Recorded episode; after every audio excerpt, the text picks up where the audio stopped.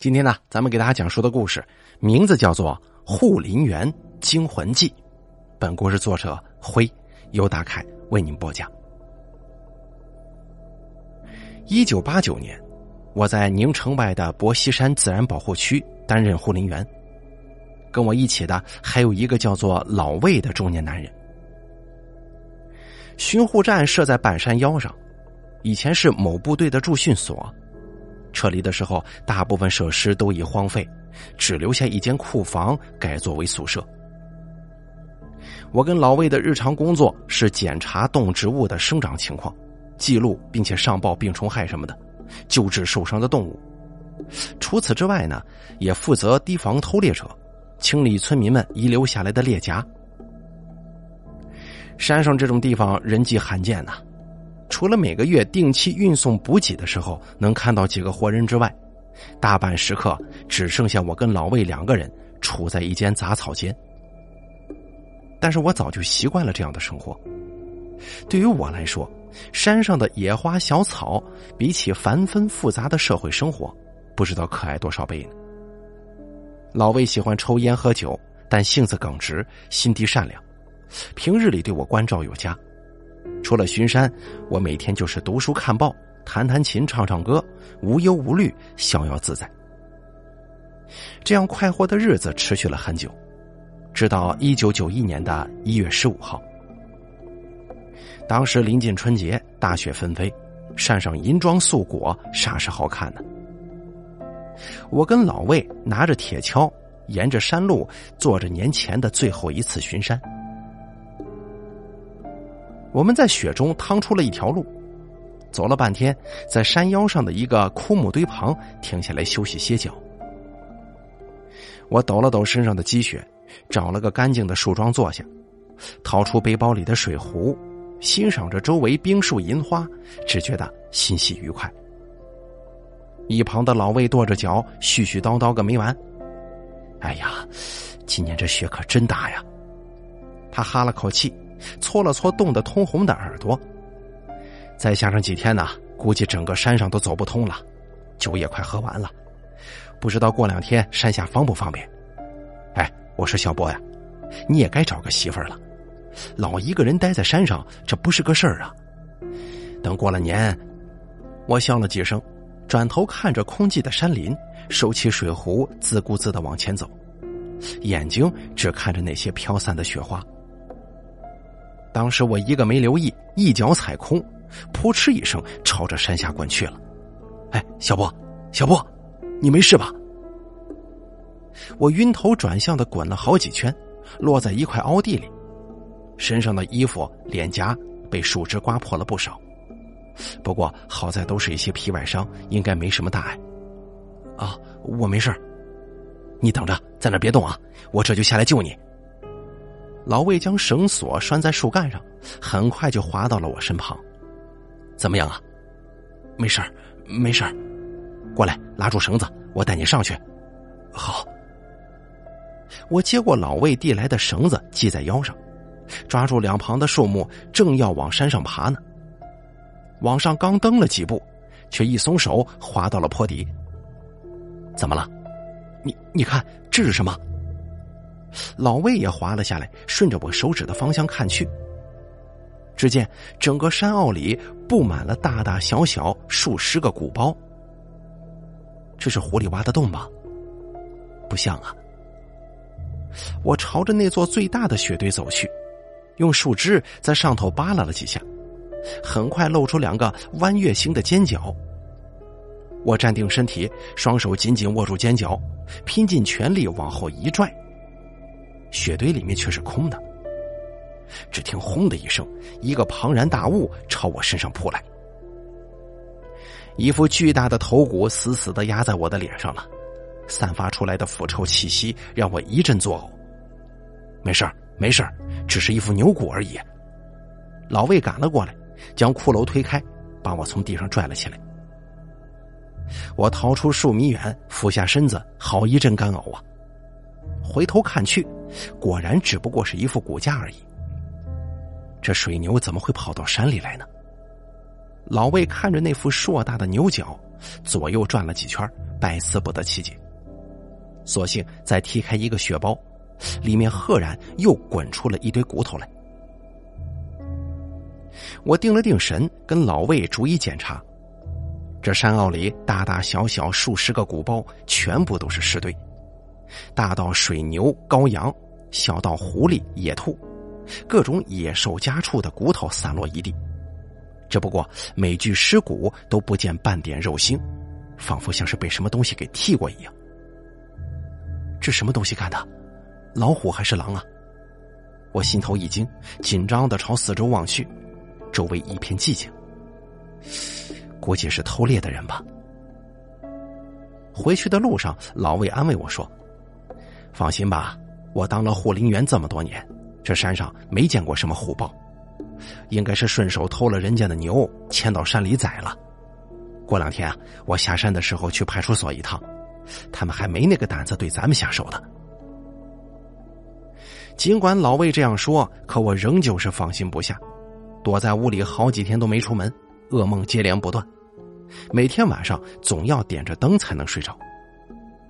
不过这样胆战心惊的过了几天，却什么事也没发生。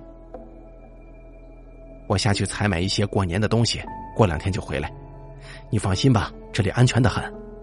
你要是害怕，柜子下面有半瓶酒，喝了壮胆啊。又过了几天，天气稍稍好转几分。老魏跟我交代了几句，就一个人踩着雪下山了。两天后，他并没回来。第三天、第四天，我站在坡上，伸着脖子眺望，却始终不见老魏的踪影。直到第七天晚上，那天晚上又飘起了大雪。我早早上了床，躺在床上听着窗外雪花沙沙，翻来覆去，却怎么也睡不着。一直熬到后半夜，才昏昏沉沉的睡了过去。不知道过了多长时间，在半梦半醒之间，我忽然听见一阵怪异的声响，咯吱咯吱的，像是有什么东西在抓挠大门。小波，小波，我翻了个身，朝门口看去，依稀听见几声沙哑的呼唤：“老魏啊，你怎么才回来呢？”我披上衣服，迷迷瞪瞪的从床上爬起来，嘴里嘟囔着，走到门口就要开门。可是握住门把手的那一瞬间，刺骨的寒意从我掌心直冲大脑。我打了个哆嗦，瞬间清醒了不少。小波，小波，在外面，老魏的呼唤声还在一声声的传过来，我的额头却不由自主的冒出了汗珠。那么大的雪，那么黑的林，老魏怎么可能在半夜上山来呢？即便他回来了，门没反锁，他用钥匙早就能打开了。为什么呀？门外面到底是什么？我强装镇定，机械的转动着手指，按住旋钮，慢慢的转动。咔嗒一声，第二道锁落上了。而这个响声在冰冷的空气当中显得格外清脆，而门外的呼唤声也在这个时候消失了。我轻呼一口气，不过下一秒钟，整个门大力的颤动起来了，像是有什么东西不断的冲击大门，强烈的撞击震得墙壁也跟着颤抖起来，电灯左摇右晃，灰尘四溅。我往后一跌，倒在了地上。爬了几步，整个人蜷缩在墙角，闭着眼睛，把脑袋藏在胸膛里，捂着耳朵，不让自己叫出声来。过了一阵子，撞击声渐渐停了下来，我却没敢起身，在地上僵僵的坐了半晌，直到再也听不见任何声响，这才鼓起勇气爬到门口查看的。那道包钢的大门经受住了考验。在如此猛烈的撞击之下，仍旧纹丝不动。我小心翼翼的抬起头，朝屋外望去，外面一片漆黑，什么也看不见。屋内的灯泡早已损坏。我在黑暗中摸索着找到了打火机，借着那点微光朝窗外望去，只见在不远处的地坪上，黑漆漆的，好像站着什么东西。我朝着窗子凑近几步，将火机贴在了玻璃上。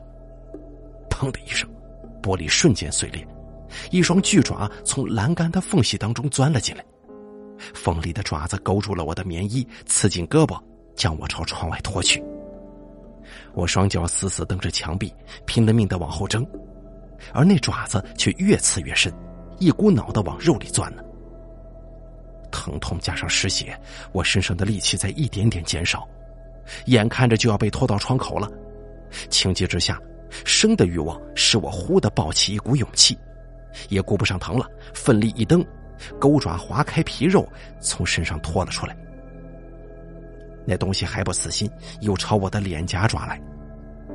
我往前一扑，抓起掉落在地上的钢笔，狠狠的刺入了他的右爪。这下子他终于学乖了，屋外面又安静了下来。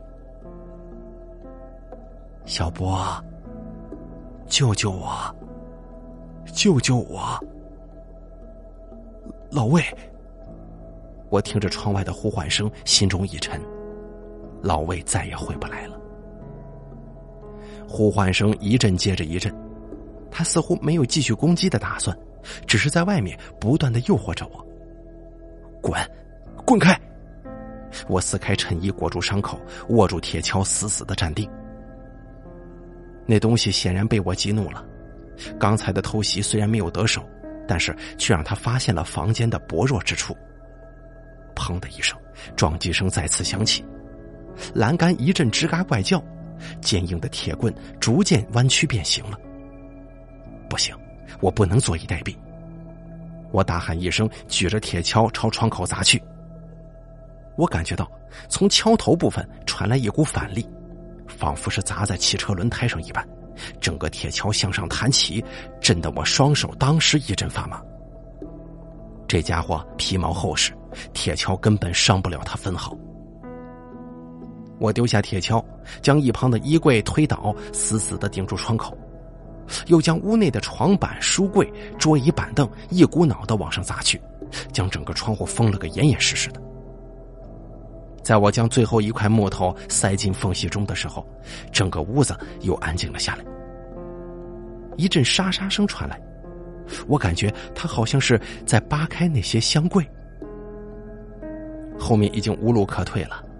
我手里握着一根木棍，背靠着墙壁，只希望太阳能够早点升起。时间一分一秒的过去，整个临站只剩下爪子抓挠的咯吱声，还有我粗重的喘息声。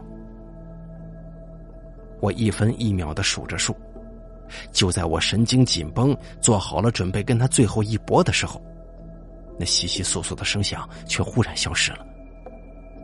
怎么回事？难道是天亮了？我定了会儿神，竖起耳朵仔细的查探着，外面一片死寂。他走了吗？我稍稍松了口气，双脚一瘫软，倒在了地上。看来他知道窗户被封死了，再怎么折腾也是白费劲，暂时选择放弃了。我在地上躺了好一会儿，犹豫了半天，终究还是不放心。起身往门口检查情况，刚靠近大门，眼睛一看，忽然我觉得门底的地面有些异样。那一团黑漆漆的土地，仿佛沸腾的水流一般，迅速的向上涌动。我还没回过神来呢，一团黑影从地上一跃而起，朝着我扑过来了。坏了，我上当了，他根本就没想从窗户进来，他瞄准的。是铁门下松软的土地呀！一只爪子抓挠木柜发出声响，而另一只爪子却飞快的刨开地面。就这样，他终于成功的钻了进来。我当时就被他压在了身下，用木棍拼命的格挡着。他那尖长布满利齿的嘴已经贴上了我的额头，一股腥臭温热的气息不断朝我的脖子喷去。小波。小波，他喉咙里发出一阵咕噜声，爪尖穿过衣服，刺进了我的胸膛，胳膊上传来一阵阵剧痛，骨头咯吱作响，我感觉自己快要被压碎了。有没有人来救救我呀？我要死在这里了吗？正恍惚间呢，我的脸颊忽然触到一点冰凉，一个圆圆的东西滚了过来，那是老魏留给我的半瓶酒。你个杂种，去死吧！我松开木棍，任由利爪刺进胸口，一手抓起酒瓶，从口袋里掏出打火机。酒瓶在他头上炸裂的同时，一点微光也朝着他飞了过去。轰的一声，一瞬间火花绽放了。他嚎叫着四处乱窜，反而引燃了更多的木头，屋内火光冲天呢。趁此机会，我强忍着疼痛，一瘸一拐的打开铁门，朝着山下逃去。跌跌撞撞的在山间不知道逃亡了多久，终于精疲力尽，一头栽倒在了雪地里。我在雪地里躺了一夜，奇迹般的活了下来。有村民看见了山上的火光，第二天清晨，一支搜救队爬上了山，把我给救了起来。搜山队跟警察整整寻找了七天，他们既没发现老魏，也没发现怪物的尸体，就连那些成堆的白骨也消失的无影无踪了。因为没能找到老魏，我一度被警方怀疑和调查，他们认为我与他的失踪有着密不可分的联系。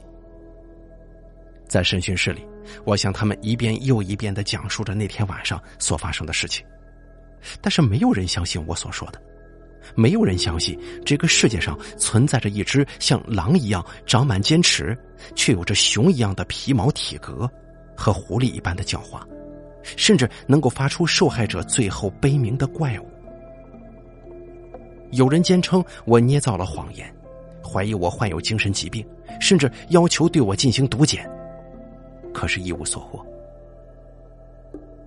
在反反复复的调查当中。一批又一批的搜查队进入山里，就这样过了半年，除了一些散落在山间的烟酒零食，还有树桩上零星的雪点之外，他们最终没能找到老魏。因为证据不足，也没有人能够解释清楚我身上那些怪异的抓痕。我被判无罪释放了，但是我仍旧丢掉了工作，变成了人人畏惧的杀人犯，只好离开宁城，四处流浪。在此后的多年里，我再也没曾听过与他相关的传闻了。只是偶尔听人说起，老家的流浪汉少了很多。我想，这么多年了，他或许早已进化，也许他正披着一张人皮，冠冕堂皇的行走在阳光之下呢。也许此时此刻，他就在你的身边呢。好了。《护林员惊魂记》的故事啊，咱们就给大家说到这儿了。作者：辉，由大凯为您播讲。